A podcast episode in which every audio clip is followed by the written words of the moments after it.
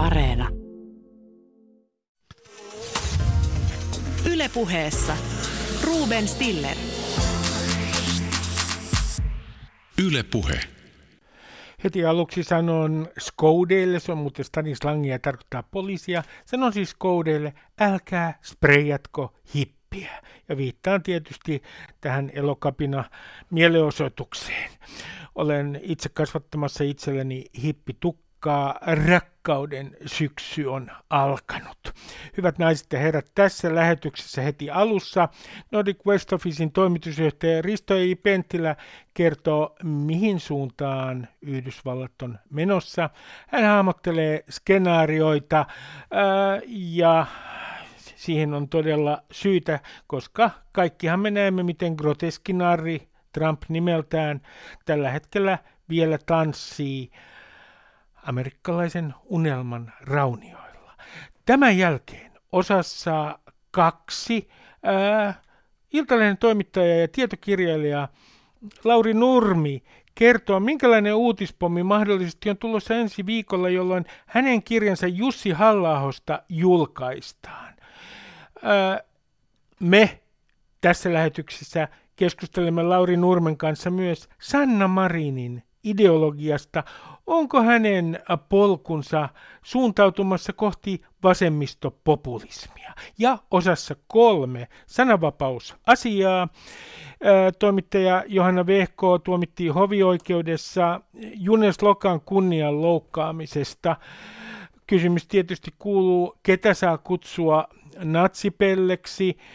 Tuomio muuten ei ole vielä lainvoimainen, se saattaa mennä korkeimpaan oikeuteen ja kenties Euroopan ihmisoikeustuomioistuimeen. Mutta mistä tässä jutussa on viime kädessä oikein kysymys? Rikosoikeuden professori Helsingin yliopistosta Kimmo Nuotio vastaa kärsivällisesti maalikko Stillerin kysymyksiin. Tervetuloa mukaan, hyvät ystävät. Ja jos te olette Trumpin kannattajia, niitäkin Suomessa on, niin suhtaudun teihin hirvittävän suvaitsevaisesti. Tosin katson teitä yläpuolelta. Tervetuloa mukaan. Ylepuheessa Ruben Stiller. Osa yksi. Groteski Trump-niminen narri tanssii amerikkalaisen unelman raunioilla. Miten tässä kaikessa oikein käy? Nordic West Officein toimitusjohtaja Risto E.J. Penttilä ää, maalailee meille skenaarioita. Risto E.J. Penttilä, sä olet varmasti väsynyt, me tehdään tätä torstai-aamuna ja sä oot katsonut ää, yöllä Kamala Harrisin ja Mike Pencein varapresidenttien vaaliväittelyn. Minkälainen fiilis jäi väittelystä? No itse asiassa hyvä fiilis. Siinä oli vihdoinkin kaksi aikuista äänessä ja tuota, oli, oli ihan kohteliasta, tosi tiukkaa ää, tuota, väittelyä ja kaiken kaikkiaan niin molemmat esiintyvät hyvin. Ää, Pence oli hyvin presidentillinen ja Kamala Harris osoitti, että hän ei ole niin paha vasemmistolainen kuin joskut, jotkut pelkäävät.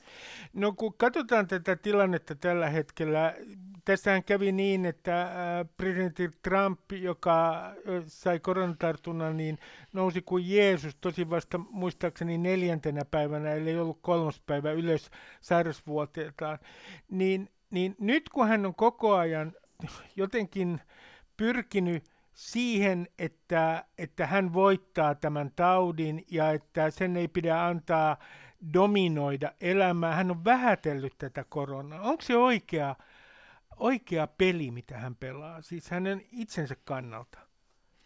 Se on ainoa peli, joka hänellä on jäljellä. Että ensimmäisen debatin jälkeen tämä välimatka johtajaan, eli Bidenin kasvoi, ja nyt täytyy tehdä jotain ihmeellistä. Ja se ihmeellinen nousu sairasvuoteelta ja siihen mukaan se ihmeellinen toipuminen, joka tapahtuisi tässä tarinassa myöskin Yhdysvaltain taloudelle on se, jonka varassa hän nyt pelaa tätä loppupeliä. Että hänen kannaltaan hän on nyt heittänyt kaikki korttinsa tuolle numerolle ja, ja, ja sen takana mennään. Eli se on suuren riskin, suuren voiton strategiaa ja en usko, että mikään muu voi hänelle presidenttiyttä tuoda. Koska nyt on sanottu, että päivät 7-10 on erityisen kriittisiä. Siis siitä hetkestä lähtien, jolloin hänelle on ilmaantunut koronan oireita. Se tarkoittaa seuraavaa viikonloppua ja kenties maanantaita, maanantaita, tiistaita.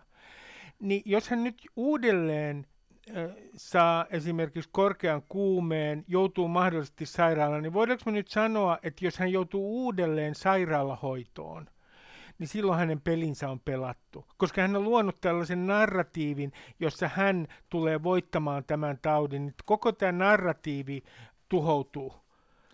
Kyllä mä sanoisin juuri näin, että nyt se narratiivi on se, jonka voimin hänestä tulee joko presidentti tai sitten ollaan samassa tilanteessa kuin tasan sata vuotta sitten, jolloin taustalla oli Espanjan tauti ja henkilö, joka lupasi paluun normaaliin tilaan. Eli silloin presidenttiehdokas Warren Harding voitti kaikkien aikojen suurimmalla marginaalilla. Eli kyllä mä luulisin, että tämä on upporikasta rutiköyhää ja jos Trump uudelleen joutuu sängön pohjalle, niin se tarkoittaa sitä, että eläkeläiset, jotka hän tarvitsee taakseen, sanovat, että kylläpä siinä nyt kävi niin, että hän vähätteli tätä tautia eikä ottanut tarpeeksi vakavasti meille eläkeläisille tästä mahdollisesti koituvia seurauksia.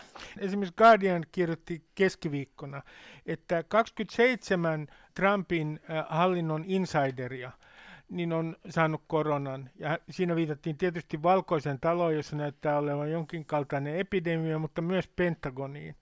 Esimerkiksi joihinkin Pentagonin äh, kenraaleihin, niin kuinka syvässä kriisissä nyt tämä ihan tämä ydinjoukko ja tämä hallinto tällä hetkellä on? No mehän emme tiedä, tämä ei ole kauhean läpinäkyvää ja on kaksi vaihtoehtoa. Yksi on se, että tautiin sairastuneet eivät ole vakavasti sairaana, jolloin se olisi osa tätä Trumpin narratiivia, että kuitenkin elämä jatkuu ja hommat hoidetaan. Ja sitten se toinen vaihtoehto on se, että, että täällä ollaan varamiehistöllä ja, ja, ja hyvinkin epätavallisessa tilanteessa. Me emme yksinkertaisesti tiedä. Se, että monenlaisia huhuja tulee koko ajan, niin se on myöskin osa tätä vaalikampanjaa, että kun saamme tietää, että se ja se on sairastunut ja vuoteen pohjalla, niin sitä ei aina kannata heti uskoa, mutta, mutta ainoa mitä me tiedetään on se, että sairastuneita on paljon ja nyt se tarina joko menee niin, että Trump sanoo, että vaikka meillä on paljon sairastuneita, niin hommat jatkuu, jolloin se tukee hänen tarinaansa, taikka sitten mennään kohti rökälle tappiota. Risto I. Penttilä, kun, kun Biden on joillekin niin kuin ikään kuin, no en nyt sanoisi ihan messias, mutta tällainen hahmo, joka tulee sitten, jos hänet valitaan, niin pelastamaan Yhdysvallat jollain tavalla ja nämä syvät ongelmat jollain tavalla kaikkoavat.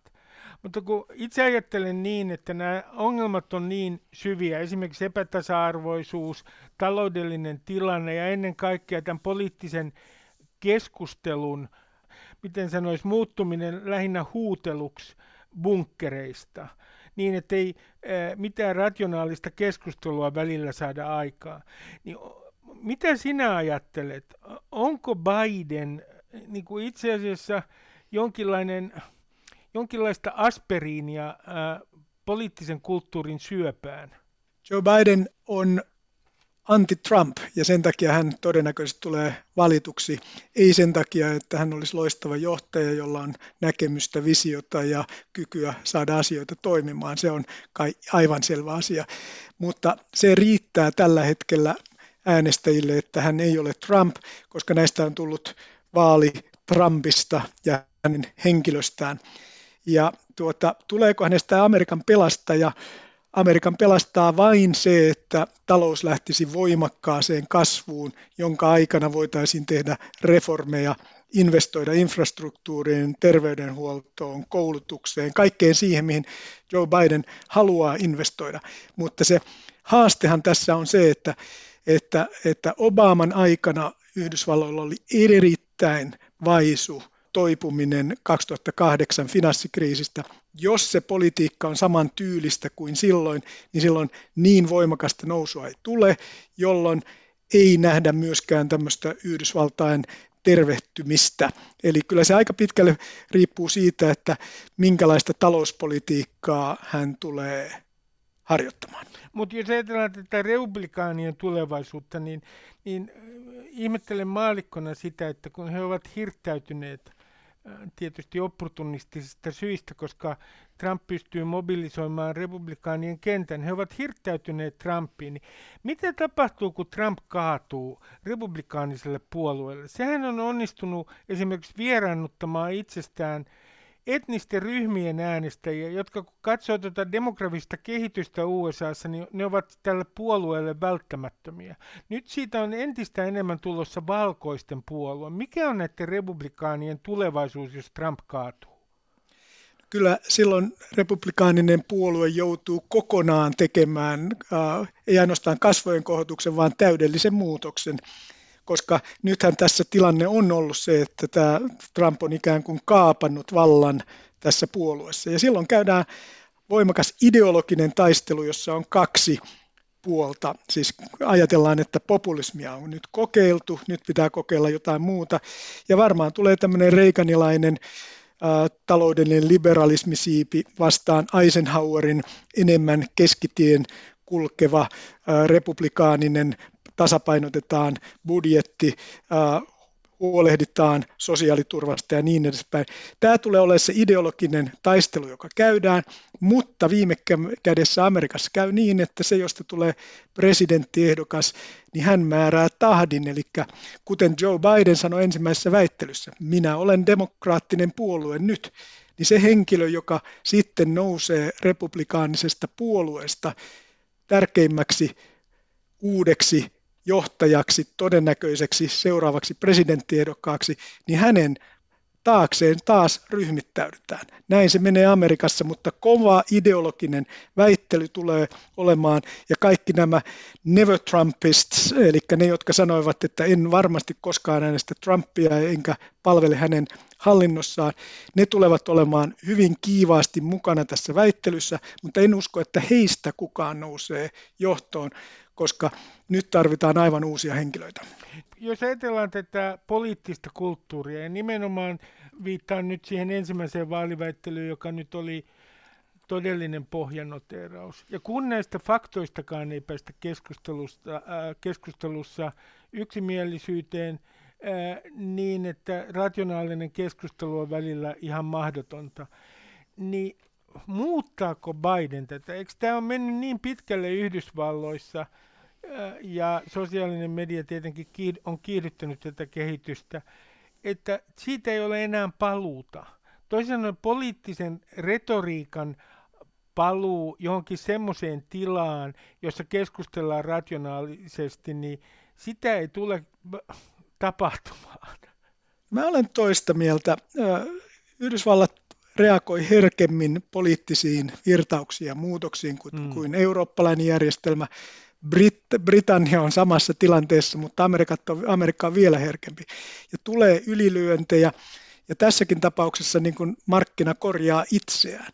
Et kyllä mä luulen, että tässä on nyt poikkeuksellisen suuri älyllinen, kulttuurillinen taistelu menossa, ja kyllä tästä pikkuhiljaa mennään uuteen tilanteeseen, jossa talouden kasvun ja ja investointien, siis koulutus, terveydenhuolto, investointien kautta päästään uudelleen parempaan kurssiin. Tämä on tämmöinen optimistinen, joku voisi sanoa naivi näkemys, mutta kun katsotaan Amerikan pitkää historiaa, niin Amerikka on aina rikki ja se koko ajan korjaa itseään ja nyt se korjaustarve vaan on entistäkin suurempi, mutta kyllä mä uskon, että tämä tämmöinen myöskin ajatusten kilpailu, niin pikkuhiljaa menee siihen suuntaan, että ne ajatukset, jotka ottaa huomioon vähän muitakin, niin nousee keskeiseen asemaan.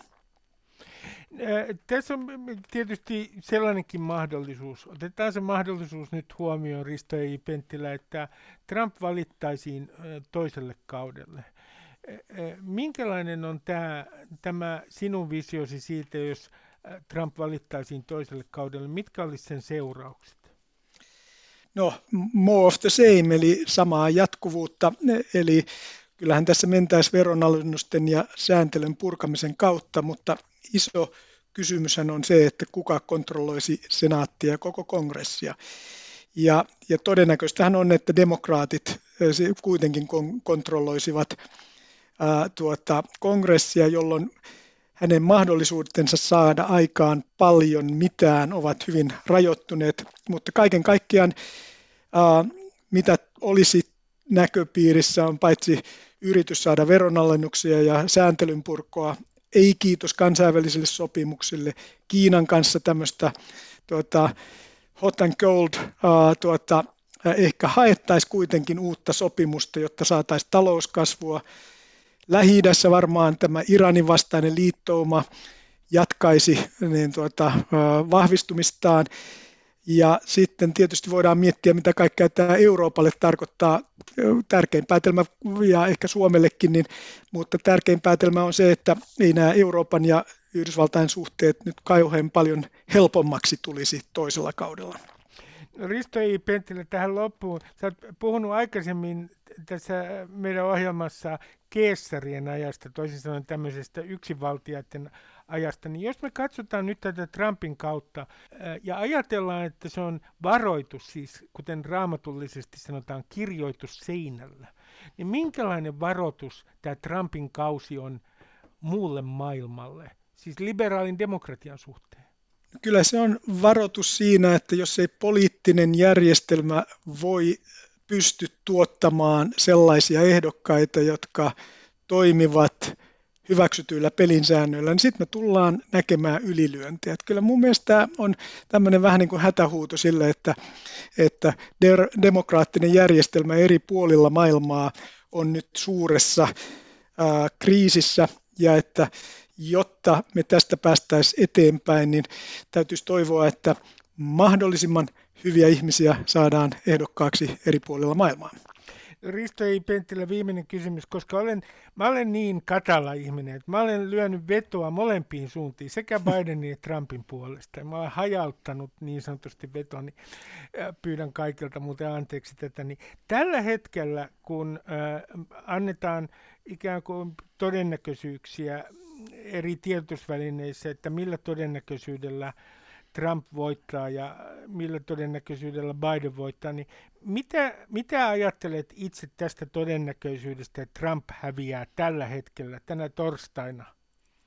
Tänä torstaina näyttää siltä, että Trump häviää. Hänen ainoa mahdollisuutensa on se, mitä amerikkalaisessa jalkapallossa kutsutaan Hail Mary, ää, voitto syöttö heitoksi viimeisellä sekunnilla. Hieno äh, pelinrakentajan heitto, joka napataan kiinni juuri ennen kuin äh, äh, summeri soi. Eli kyllä tällä hetkellä mun mielestä mennään kohti äh, Trumpin häviötä, mutta niinpä se näytti tässä vaiheessa myöskin neljä vuotta sitten. Risto I. Penttilä, kiitoksia paljon haastattelusta. Kiitos. Ylepuheessa Ruben Stiller. Osa kaksi. Ensi viikolla julkaistaan äh, Iltalehden politiikan toimittaja ja tietokirjailija Lauri Nurmen kirja Jussi Hallahosta. Minkälainen pommi on kenties tulossa ja tuleekin? Ja ennen kaikkea, johtaako Sanna Marinin aatteellinen tie vasemmistopopulismiin? Lauri Nurmi, Iltalehden politiikan toimittaja ja tietokirjailija. Ensi viikolla tulee pommi sun kirjas Jussi Hallahosta.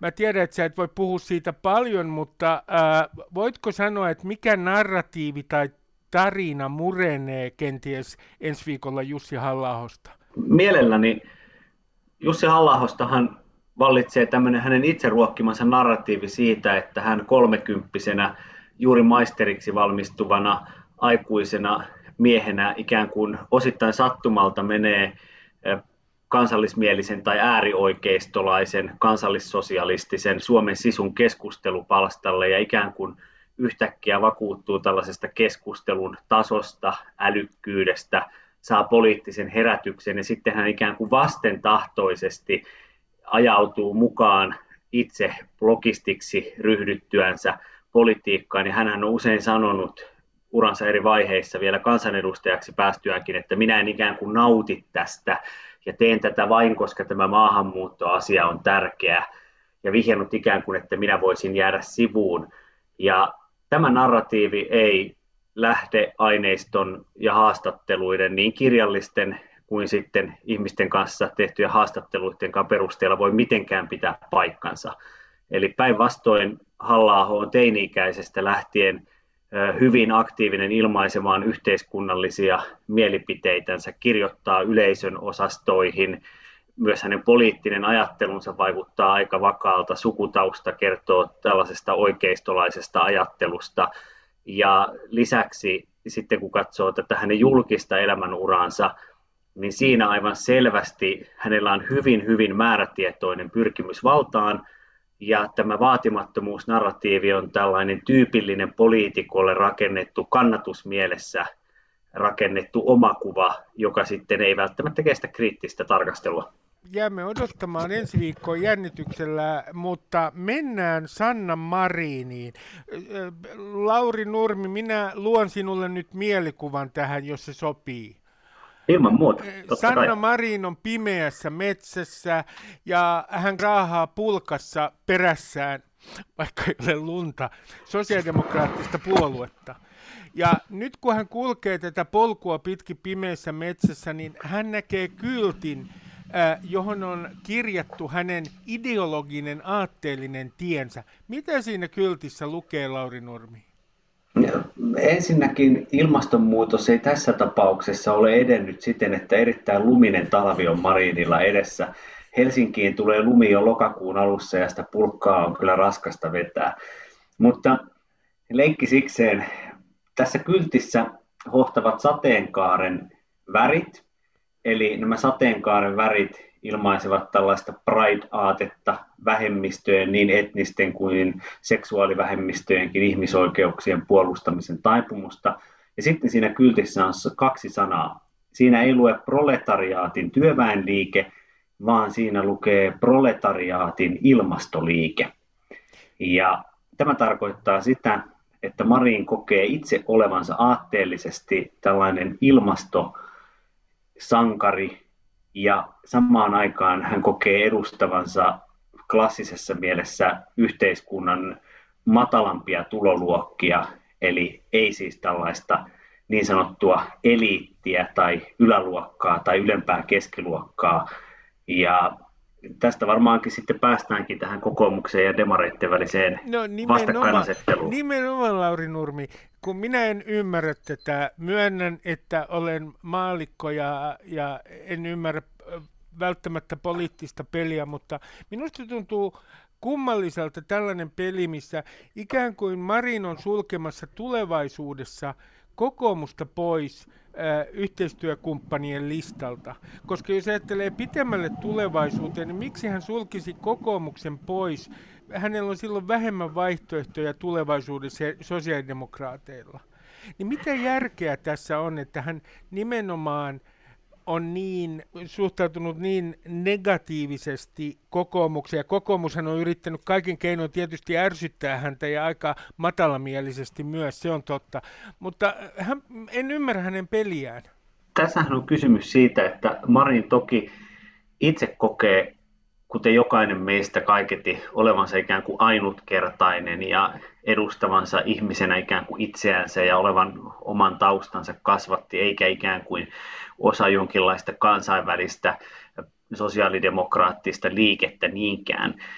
Mutta sitten kun tarkastellaan kunkin ajan henkeä, valtioopillisesti puhutaan vaikkapa Zeitgeistista, niin Marin liittyy tällaiseen moderniin vasemmiston retoriikan jyrkentymisen ilmiöön, jossa Yhdysvalloista Bernie Sanders on hyvä esimerkki. Sandersia hän erittäin intohimoisesti kannattavat esimerkiksi nuoret naiset ja miehet, juuri sellaiset Marinin ikäiset ihmiset. Tässä tapauksessa äh, vain ei ole 80 Bernie, vaan tämä Bernie onkin 35-vuotias Sanna.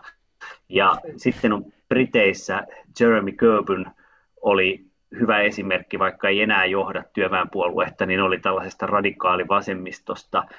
Ja eurooppalaisessa kontekstissa tämä liittyy siihen, että kun Neuvostoliiton hajoamisen ja kylmän sodan päättymisen jälkeen sosiaalidemokraattinen liike Suomessa jatkoi hetken aikaa tätä niin sanottua aseveliyhteistyötä, eli kommunismin vastaisen taistelun aikana muodostunut akseli demarit, kokoomus, pääoma, työväen liike oli Suomessa Paavo Lipposen ja Sauli Niinistön hallituksissa yhteistyössä, mutta sen jälkeen ikään kuin sosiaalidemokraattisesta puolueesta hävisivät tällaiset porvarillisesti kovin ajattelevat ihmiset. Oikeistodemarit. Kyllä. Tämä oikeistodemari on hauska käsite, koska mielestäni se alkaa olla aika lailla sukupuuttoon kuollut. Enpä ole nähnyt, että demareissa olisi enää Liisa Jaakonsaaren lisäksi muita NATO-jäsenyyden julkikannattajia. Ja oikeistodemareiden Lipposen aikakaudella niin ikään kuin NATO-jäsenyyden kannattaminenkin oli vaikkapa demareissa ihan normi. Että se ei ollut mitään ääriradikaalia, vaan siellä oli NATO-jäsenyyden kannattajia, siellä oli teollisuuden ymmärtäjiä. Ja tämä poliitikkotyyppi on sitten korva- korvautunut tällaisella, joka hakeekin tätä hyvin voimakasta vastakkainasettelua pääoman ja ikään kuin omistavan luokan välillä. Eli, Täpä, eli anteeksi, työn ja työväestön ja omistavan luokan välillä. Tarkoitat, että tämä ajatus työn ja pääoman välisestä ristiriidasta korostuu ja äh, äh, demaripuolueen hegemonia tulee lähitulevaisuudessa ja tästä eteenpäin olemaan vasemmistodemarien hallussa. Kyllä, ja tämä oikeastaan kehitys alkoi jo ennen Marinia. Ja tässä meidän pitää mielestäni palata sinne toukokuuhun 2014 ja Seinäjoelle, jossa Antti Rinne niukasti, mutta hyvin systemaattisen kampanjan jälkeen syrjäyttää Jutta Urpilaisen puheenjohtajan paikalta. Ja nyt tässä on tärkeää nähdä se, että kuka valitaan tässä samassa puoluekokouksessa puolueen kolmanneksi varapuheenjohtajaksi. Ja yllätys, yllätys, hän on nuori, alle 30 Sanna Marin Tampereelta. Ja kumpaa Marin on tukenut tässä puheenjohtajavaalissa? Nuorehkoa naista Urpilaista vai keski-ikäistä, hieman keskivartalo tanakkaa miestä Antti Rinnettä? Sitä. Arvaat varmaan vastauksen. Hän on tukenut Rinnettä. Ja hän on tukenut siksi Rinnettä, että Marin hyvin tällaisella aatteellisena nuorena poliitikon alkuna kokee, että Rinne on enemmän vasemmalla kuin Urpilainen.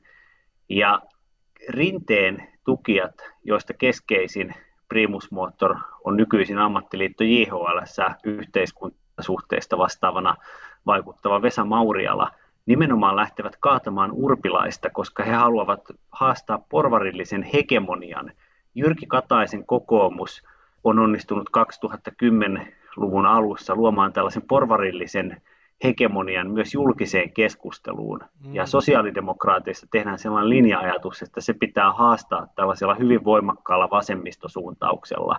Ja ensimmäisenä valtaan nostetaan Antti Rinne, ja koko ajan ikään kuin kaikki nämä Rinteen vallassaolon kuusi pitkää vuotta, niin Sanna Marin on tälle porukalle se, kenestä ajatellaan seuraavaa puheenjohtajaa, siksi että hän on hyvin vasemmalla. Sanna Marinin, ajatellaan hänen nyt ideologista linjansa, niin hän herätti huomiota sillä, että hän twiittasi, että että hän on toivonut metsäalalta, siis metsäteollisuudelta, yhteishenkeä isänmaan puolesta.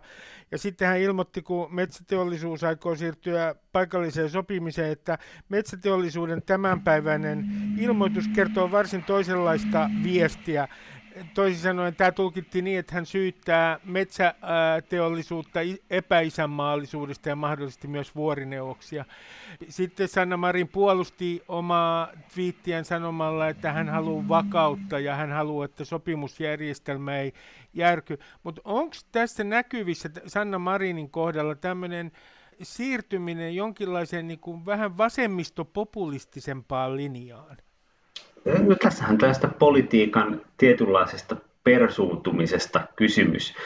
Eli kun Twitterissä nämä viestit ovat hyvin lyhyitä, se johtaa tällaisen karrikoituun esitystapaan, joka on ikään kuin jatkuvaa töksäyttelyä. Toisaalta sitten Mariinissahan on sellainen mielenkiintoinen piirre, että muistan hyvin sen, kun haastattelin häntä joulukuussa – viime vuonna pari viikkoa sen jälkeen, kun hänet oli valittu pääministeriksi, istuimme jouluisilla munkkikahveilla Tampereella ja kysyin tästä hänen esiintymistyylistänsä, niin Sanna Marin vastasi näin, että aidosti välitän asioista, joista puhun. Olen aatteellinen ihminen ja erittäin vahvasti arvolähteinen ihminen. Varmasti aitous heijastuu esiintymisestäni ja puheistani. Siinä ei ole mitään opeteltua. En ole käynyt esiintymiskoulutuksissa, enkä muutenkaan ole jaksanut nähdä hirveästi vaivaa sen eteen. Ja sitten hän jatkoi näin, että puhun suoraan ihmisille sen, minkä haluan sanoa, enkä ajattele sitä, millä sanamuodoilla itseäni ilmaisen. Ja tämä on mielestäni kiinnostavaa, koska hän ikään kuin mielestäni älykkäänä ihmisenä uskoo, että tämä hänen tällainen vähän luonnonlapsimainen tapansa osallistua hyvin reaktiivisesti ja spontaanisti näihin keskusteluihin, niin että se ruokkii hänen suosiotansa. Se on tähän mennessä varmasti ollutkin näin, mutta siinä piilee myös riskinsä. No sitten kun sä puhut mielenkiintoista, että puhut politiikan persuuntumisesta. Minusta tuntuu tällä hetkellä siltä, että ihan muissa puolueissa mennään persu edellä puuhun, jos tätä ilmaisua saa käyttää. Otan esimerkiksi kokoomuksen Elina Lepomäen, joka on erittäin älykäs ihminen, niin hänen kommenttinsa välikysymyskeskustelu aikana eduskunnassa, jossa hän puhui sosialismin tunkkaisesta marssista, joka täytyy pysäyttää. Toisin sanoen luodaan tällaista mielikuvaa sosialismin marssimisesta pitkin Suomea jyrmy askelin, niin tota, mun täytyy kysyä Lauri Nurmi, että, että onko todella niin, että nämä muut puolueet ottaa niin kuin oppia persujen retoriikasta? Osittain siksi, että mediamaisemakin on muuttunut. Sallitaanko radiossa pieni mediakritiikki? Ole hyvä. Tällä, tällä kertaa menee. Ajatellaan vaikka yleisradiota Iltalehteä, Iltasanomia ja Helsingin Sanomia. Siinä on neljä Suomen ylivoimaisesti suurinta verkkosivustoa, jotka tavoittavat päivittäin suurimman osan suomalaisista, niin väitän, että jokaisessa näissä välineissä on noussut se otsikointikynnys, miten kovasti tai tiukasti poliitikon pitää sanoa päästäksensä julkisuuteen ja näkyviin. Ja niille poliitikoille tämä ei ole ihan elinehto, mutta lähes elinehto, jotka tavoittelevat ministerin tehtäviä, puolueen puheenjohtajuuksia, on tärkeää päästä otsikoihin eh, edes jollakin tavalla. Ja silloin kun keskeinen keino päästä otsikoihin on sanoa hieman kovemmin, kirjoittaa Twitterissä hieman, hieman sivaltavammin, niin se muuttaa tätä poliittista kielenkäyttöä. Ja silloin näistä kirjallisista viesteistä varsinkin, niin niistä häviävät tällaiset toisaalta toisaalta pehmentävät sanat, sävyt, ilmeet. Ja se uhkaa tehdä tästä suomalaisestakin politiikan päivittäiskeskustelusta osittain aika tällaista tympeää, koska vaikka Lepomäki eh, sinänsä on ihan viihdyttävää, kun joku sanoo, että on tämmöinen joku sosialismin tunkkainen kaiku, niin kun vaikkapa demariministeri Timo Harakalla on hallituksen suurin pörssiomaisuussalkku muistaakseni, niin en kyllä oikein mitenkään näe, että demarit olisivat viemässä Suomea sosialismiin. Erittäin mielenkiintoista kuulla. Hyvä, että Harakalla menee hyvin. Äh, mutta tässä on äh, yksi mielenkiintoinen juttu myös tämän äh, Sanna Marinin kohdalla. Se, että äh, oikeistossahan, äh, ja minun mielestäni se on ollut hieman äh, masinoitua niin sanottua spinnausta, yritetään vaikuttaa ihmisten mielikuviin. Hänestä tehdään vasemmistolaista agitaattoria. Meneekö Sanna Marin nyt johonkin ansaan, joka hänelle on viritetty? Tällainen vaarahan on olemassa sikäli, että kun Sanna Marin ikään kuin peräänkuulutti vuorineuvoksilta yhteiskuntavastuuta ja sitten vaikka ei suoraan kirjoittanut sanamuodossa epäisänmaallinen, vaan ikään kuin viittasi pettymyksensä siihen, että tällaista aitoa yhteisenkeä isänmaan puolesta ei olisikaan löytymässä. Niin kun hän kirjoitti vuorineuvoksia kohtaan näin, niin elinkeinoelämän vastaushan oli sen tyyppinen, että he ikään kuin pyrkivät hyvin hienovaraisesti jatkamaan keskustelua niin, että Marinilta tulisi lisää tällaisia twiittejä tai kannanottoja ja puheita. Ja tässähän on se riski, että maailma ei ole siinä mielessä muuttunut, että nuorilla miehillä – on riskinä se, että he näyttävät liian kokemattomilta. Heidät leimataan ikään kuin pojuksi ja heitä pojutellaan. Ja sitten taas nuorilla naisilla on nähdäkseni sellainen riski politiikassa, että he alkavat näyttäytyä hieman äkkiväärinä ja, ja hieman kiukkuisina hahmoina. Ja tällöin ikään kuin poliittinen vastustaja voi yrittää hyvin hienovaraisesti juoksuttaa vaikkapa Sanna Marinia tässä tapauksessa sellaiseen ansaan, jossa hän tällä reaktiivisella viestintätyylillänsä hyvin osittain spontaanilla tavalla, niin alkaakin näyttäytyä tällaisen maltillisen keskiluokan silmissä hieman äkkiväärältä poliitikkohahmolta. Ja silloin seuraavien eduskuntavaalien läheisyydessä tämä voi Marinille muodostua ikään kuin ongelmaksi, jos hän jatkaa tätä omaa esiintymistapaansa yhtä kärjekkäästi. Kun sanotaan, että vaaleja ei enää voiteta keskeltä, ne voitetaan laidoilta, niin mitä tästä on seurauksena? Voiko se lyhyesti kertoa ihmisille, että mitä tästä tulee olemaan seurauksena Suomessa poliittisella kentällä? Seurauksena tulee olemaan se, että ensin mätkitään ja hutkitaan verbaalisesti toisia kolme vuotta, ja sitten, sitten kun vaalit on käyty, niin sitten istutaan samaan pöytään ja sitten ensin kiristellään hampaita viikon verran ja mietitään, että haluanko mä olla tonkaa vai enkö mä halua mennä pussauskoppiin. Ja riskinä on se, että käy niin kuin Belgiassa, että meilläkin voi olla edessä se, että ei saada kuukausi tai jopa vuosiin hallitusta. Tästähän on jo esimerkkejä. 2011 kesällä niin hallitus saatiin juhannuksena, meni useampi kuukausi. Ja jos tämä meno jatkuu, niin 2023 eduskuntavaalien jälkeen on kyllä hyvin vaikeaa ikään kuin hetkessä haudata nämä, nämä tällaiset leimakirveet. Lauri Nurmi, kiitoksia haastattelusta. Kiitos paljon, hyvää päivänjatkoa. Ylepuheessa Ruben Stiller. Osa kolme.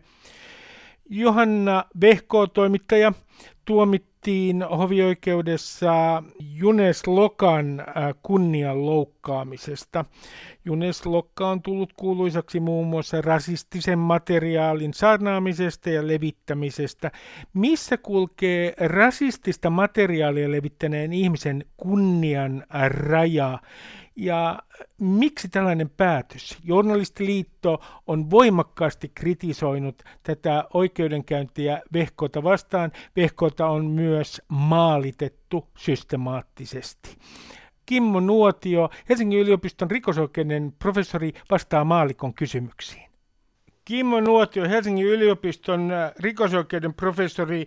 Johanna Vehko tuomittiin hovioikeudessa Junes Lokan kunnian loukkaamisesta, mutta eikö Junes Lokan kaltaisen henkilön kunnianloukkaamisen kynnys pitäisi olla erittäin korkea, koska hän on A-poliitikko, hän on levittänyt rasistista materiaalia, hänet on tuomittu muun muassa kiihotuksesta kansaryhmää vasta ja toinen keissi ei ole laivoimainen, se on hovioikeudessa. Niin ikään kyseessä on kiihotus kansaryhmää vastaan, niin eikö tällainen, tällaisen henkilön pitäisi kestää niin erittäin kovaa kielenkäyttöä.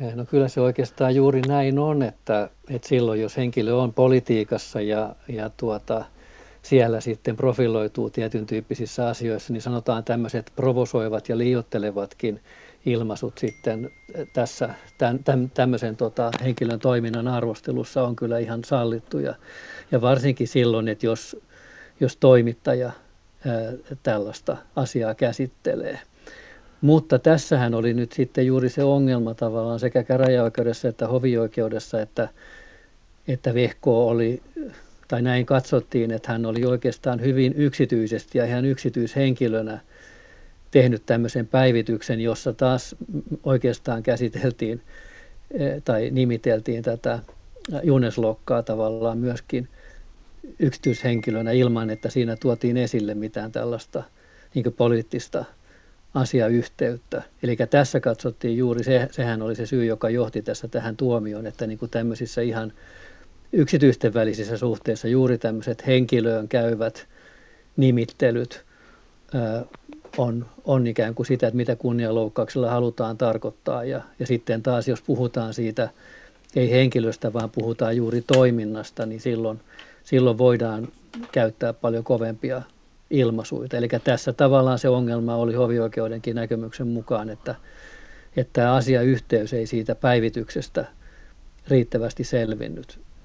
No tämä on mielenkiintoista, koska äh, jos, anteeksi äh, Kimmo Nuotio, tiedät, että nämä on näitä maalikon kysymyksiä, mutta kun mulle tulee mieleen se, että Junes Lokan kaltainen äh, henkilö, joka on itse muun muassa sanonut, että tiettyjen ihmisten pitää mennä uuniin, niin tota, hänen niin kuin, toimintansa kauttaaltaan YouTubessa on niin kuin poliittista. Siinä levitetään muun muassa, siinä on levitetty muun muassa rasistista materiaalia.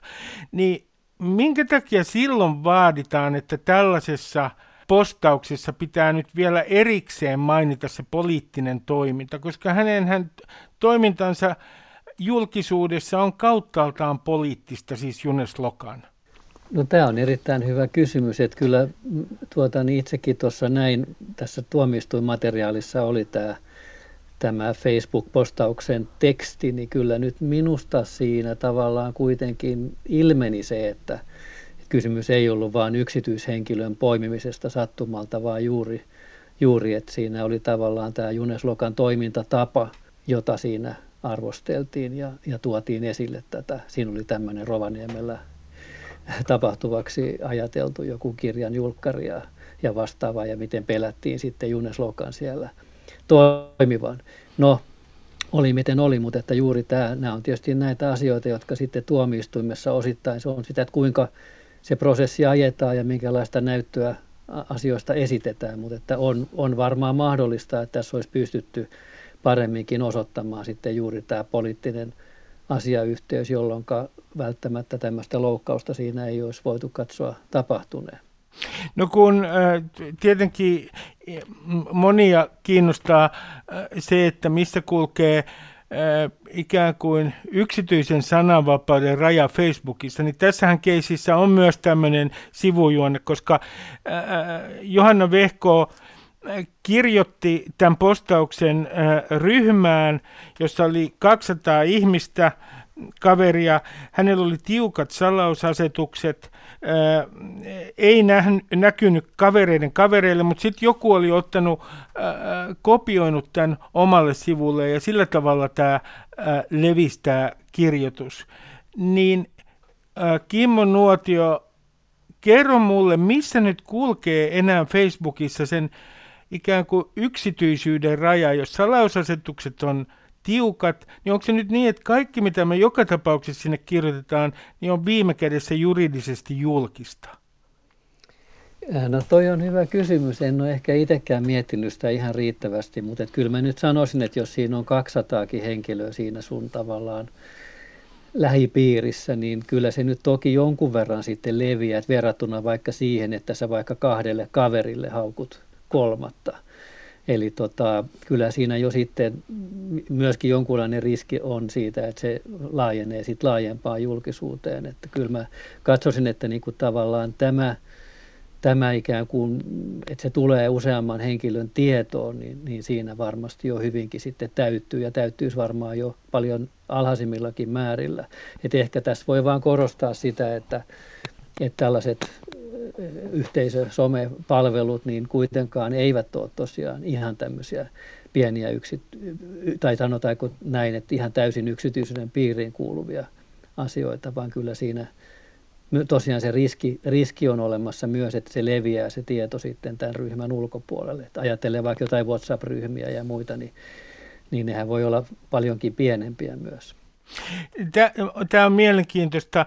Tässä äh, vehkoon oikeudenkäynnissä, niin tässähän olisi voitu käyttää mahdollisesti, siis puhun nyt potentiaalisesti, anteeksianto perusteena vehkoolle sitä, että tässä on tapahtunut provokaatio ja journalistiliittokin on sanonut, että hän on ollut kauan Junes Lokan silmätikkuna, toisin sanoen maalittamisen kohteena omassa julkilausumassa journalistiliitto, niin, niin mun kysymys sulle on tämä, että jos, jos minä nyt provosoin sinua, Kimmo Nuotio, merkittävällä tavalla, mä maalitan sut esimerkiksi tuolla sosiaalisessa mediassa, ja haukun kaikkia kommenttejasi ja vieläpä alatyylisesti ja henkilökohtaisesti, niin jos sä sitten vastaat mulle, ja ylität tavallaan normaalin kunnianloukkaamisen rajan, niin eikö tällä provokaatiolla nyt kuitenkin sitten ole joku merkitys, jonka mä olen tehnyt?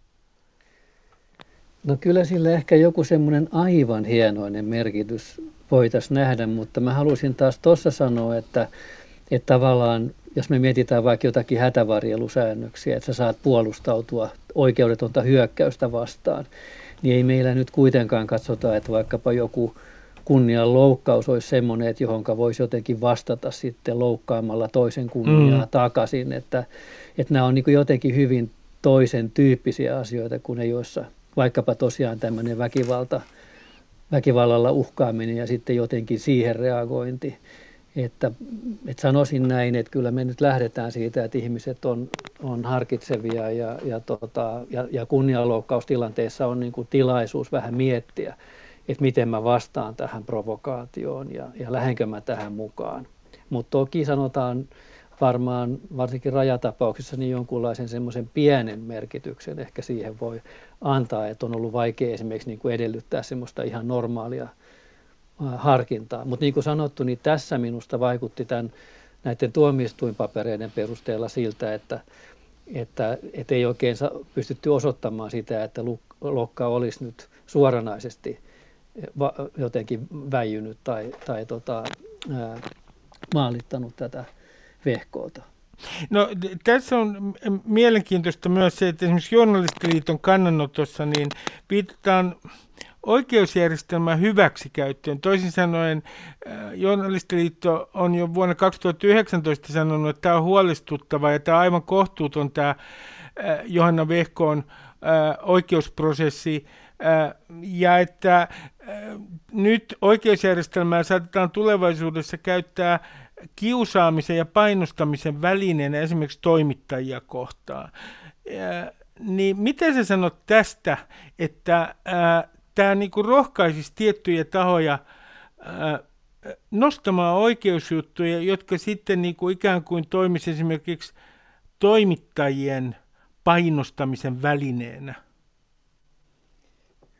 No tuohon taas täytyy ehkä sanoa, että kyllähän meidän nämä rikosoikeuden normit on tavallaan semmoisia neutraaleja, että ne soveltuu sitten vähän niin kuin tilanteeseen kuin tilanteeseen. Että kyllä mä nyt sanoisin, että tämä kunnianloukkaussääntelyn merkitys nyt niin kuin ennen kaikkea tällä hetkellä on toisinpäin sitten, että juuri, että tavallaan osana tämmöisiä niin kuin maalittamisen torjuntatoimenpiteitä, niin kunnianloukkaus, kriminalisointi voi olla ihan hyödyllinen just sen takia, että koska se on usein sitten melkeinpä sellainen ainoa, johon sitten päästään kiinni, että jos ei, jos ei nämä ää, tota, ilmaisut ja, ja, ja puheenvuorot niin sisällä mitään suoranaista esimerkiksi väkivallalla uhkaamista, niin silloin ne usein on juuri tämmöistä nimittelyä, joka menee sitten sen kunnianloukkauksen alle. To, toki tosiaan on niin, että kaikkea oikeutta voidaan käyttää sitten vähän eri tarkoituksiin ja, ja tässä, tässä nyt nyt voi olla, että, että on ehkä sen, sen tyyppinen asetelma, jossa tämä on kääntynyt vähän niin kuin nurin niskoon. E, no, kun puhutaan tästä maalittamisesta, ja sehän liittyy tähän tapaukseen sillä tavalla, että vaikka oikeus ei nähnyt siitä Junes Lokan kohdalla sellaista merkittävää näyttöä, että hän olisi maalittanut Johanna Vehkoa, niin fakta on, että Johanna Vehko on ollut kovan maalittamisen kohteena toimittajana. Niin kerro mulle Kimo Nuotio, että mikä tämmöisen maalittamisen ää, kannalta on niin kuin juristien ongelma, että ää, kun on puhuttu tästä vihapuheen lainsäädännöstä ja siitä, että maalittaminenkin kriminalisoitaisiin, niin mikä siinä on niin vaikeaa, että se kriminalisoitaisiin?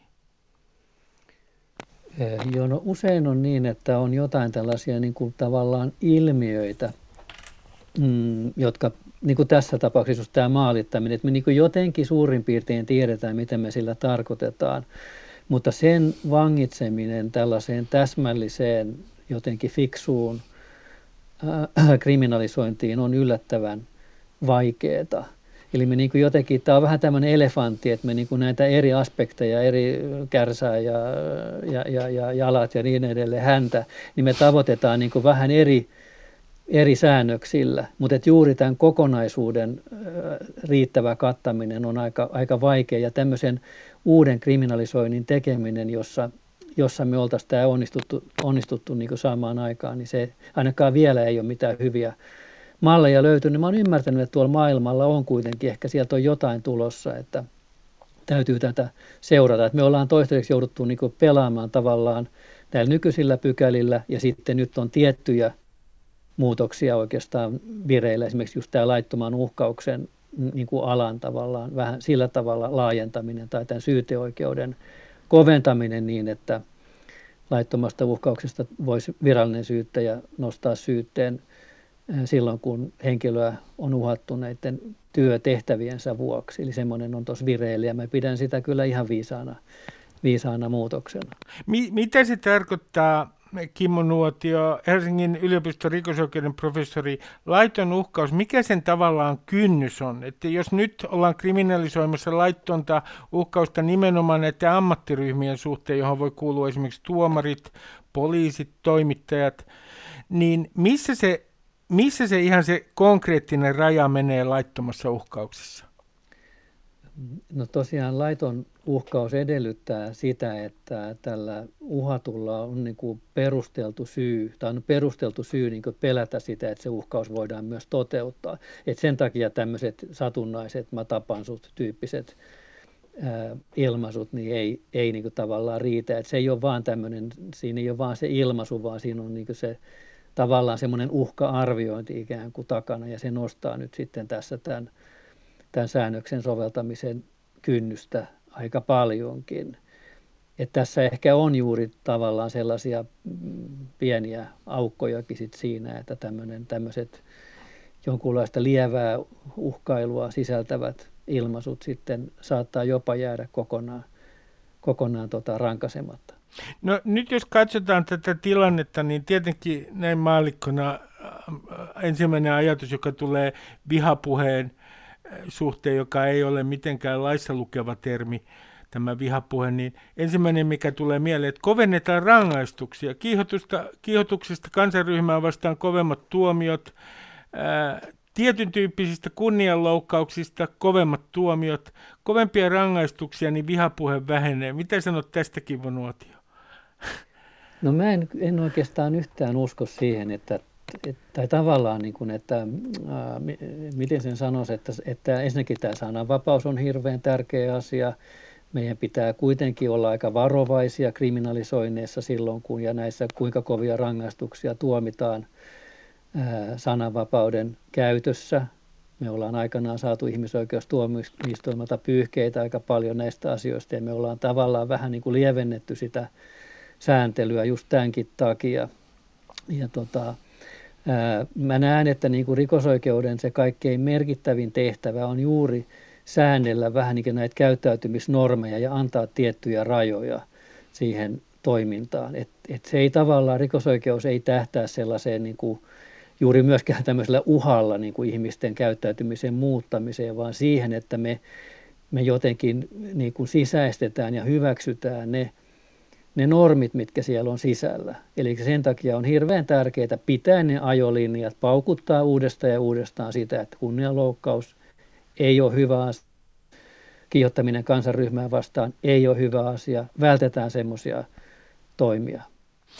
Äh, onko tässä myös niin kun, asia vähän niin, että noin rikostyyppinä, niin tämmöinen vihapuhe on semmoinen, että että se ei kerta kaikkiaan, se ei toimisi tämä rangaistusten koventaminen, että on semmoinen rikostyyppi, johon se ei kerta kaikkiaan, ei, ei, se ei loisi mitään pelotevaikutusta, vaan se loisi monille ihmisille halun provosoida. No mahdollisesti tosiaan sitäkin, mutta jotenkin just mä näen sen, näen sen niin sillä tavalla, että, että tällaiset sananvapauteen liittyvät asiat, niin niissä esimerkiksi joku vankeusrangaistuksen tuomitseminen sananvapausrikoksesta niin olisi aika poikkeuksellista. Että itse asiassa näen sen niin, että juuri tämä kiihottamisrikos, kiihottaminen kansanryhmää vastaan on oikeastaan ainoa tällainen sananvapausrikos, josta voi ajatella selkeästi niin kuin vankeusrangaistusta. Toki sitten ehkä joku törkeä kunnianloukkaus tietyissä tilanteissa, tai jos joku kaveri niin kuin tosiaan uudestaan ja uudestaan syyllistyy sitten tällaisiin vakavimpiin sananvapausrikoksiin, niin, niin kyllähän sieltä täytyy tulla sitten jo sitä vankeusasteikkoa vastaan. Mutta mä jotenkin uskoisin, että Suomessa niin, niin porukat kuitenkin tavallaan ymmärtää tämän logiikan siinä, että yhteiskunnassa vedetään tiettyjä rajoja ja sitten lähdetään siitä, että kaikki sitoutuu niihin samoihin rajoihin. No Kimo Nuotio, viimeinen kysymys, että kun katsotaan tätä vihapuheen vastaista lainsäädäntöä, niin mitkä nyt uskot, että tässä pitemmällä aikavälillä niin on ne seuraavat askeleet, koska maailmallahan näyttää siltä, että esimerkiksi sosiaalisen median jättiyhtiöihin ja niiden vastuuseen suhtaudutaan yhä kriittisemmin. No joo, kyllä mä näen, että tässä – Varmasti monenlaisia asioita on vastassa. Voi olla niin, että esimerkiksi tätä maalittamistakin sit kuitenkin pystytään jotenkin taklaamaan jollain uusillakin sääntelyillä. Vielä ehkä semmoista ei ole ihan näköpiirissä. Nämä tekniset keinot on varmasti tulevaisuudessa hyvinkin tärkeitä. Että mä uskon, että jo, jo nyt aika lailla tämmöiset isot alustat, Facebookit ja Twitterit ja, ja vastaavat, niin, niin siivoaa sieltä – monenlaista laitonta sisältöä jo muutenkin ihan niin kuin teknisillä keinoilla ja siellä on paljon ihmisiä palkattuna töihin tekemään tämmöistä siivousta. Eli, eli tavallaan se on vähän surullista, että jos tämä ratkaisu on sitten juuri se, että vaan niin kuin estetään meitä, meitä vihaamasta ja loukkaamasta, käyttämästä meidän sananvapautta tällä tavalla. Mutta tämä on varmasti kuitenkin yksi merkittävä suunta. Ja tässä on takana juuri se, että näiden alustojen eh, niin kuin oma rikosoikeudellinen vastuu on myöskin olemassa. Että vaikka kiihottamisrikoksesta, niin kyllä se on näin, että, että vaikka tämmöinen uutissivusto tai vastaava, että jossa sitten tällaista puhetta esiintyy, niin on myös velvollinen itse katsomaan, että sitä ei sinne tule. Ja sitten kun, kun tota, jos kiinnitetään huomiota, että nyt täällä on tämmöistä kiihotuspuhetta, niin, niin, niin rangaistuksen uhalla oikeastaan niin tämmöinen ylläpitäjä myös joutuu sen sisällön sieltä poistamaan. Kimmo Nuotio, Helsingin yliopiston rikosoikeuden professori, kiitoksia haastattelusta. Kiitos. Ylepuheessa Ruben Stiller. No niin, kuulkaa, jos joku nyt sanoo, että tässä on aina haastateltu miehiä tässä lähetyksessä, niin totean, että minussa on sekä Ying että yang, ja olen yrittänyt tähän lähetykseen myös ihmisiä, joilla on XX-kromosomisto. Muistakaa, että mies on aina oletettu mies, joten on aivan kohtuutonta, että esimerkiksi minun oletetaan olevan tässä lähetyksessä ensisijaisesti mies. Loppuun kysyn teiltä kaikilta, mitä te teette sinä päivänä, jos käy niin, että Trump valitaan toiselle kaudelle? No, kannattaa juoda siinä tapauksessa, kuulkaa, päätäyteen. Näin minä aion tehdä. Moi moi! Ylepuheessa Ruben Stiller.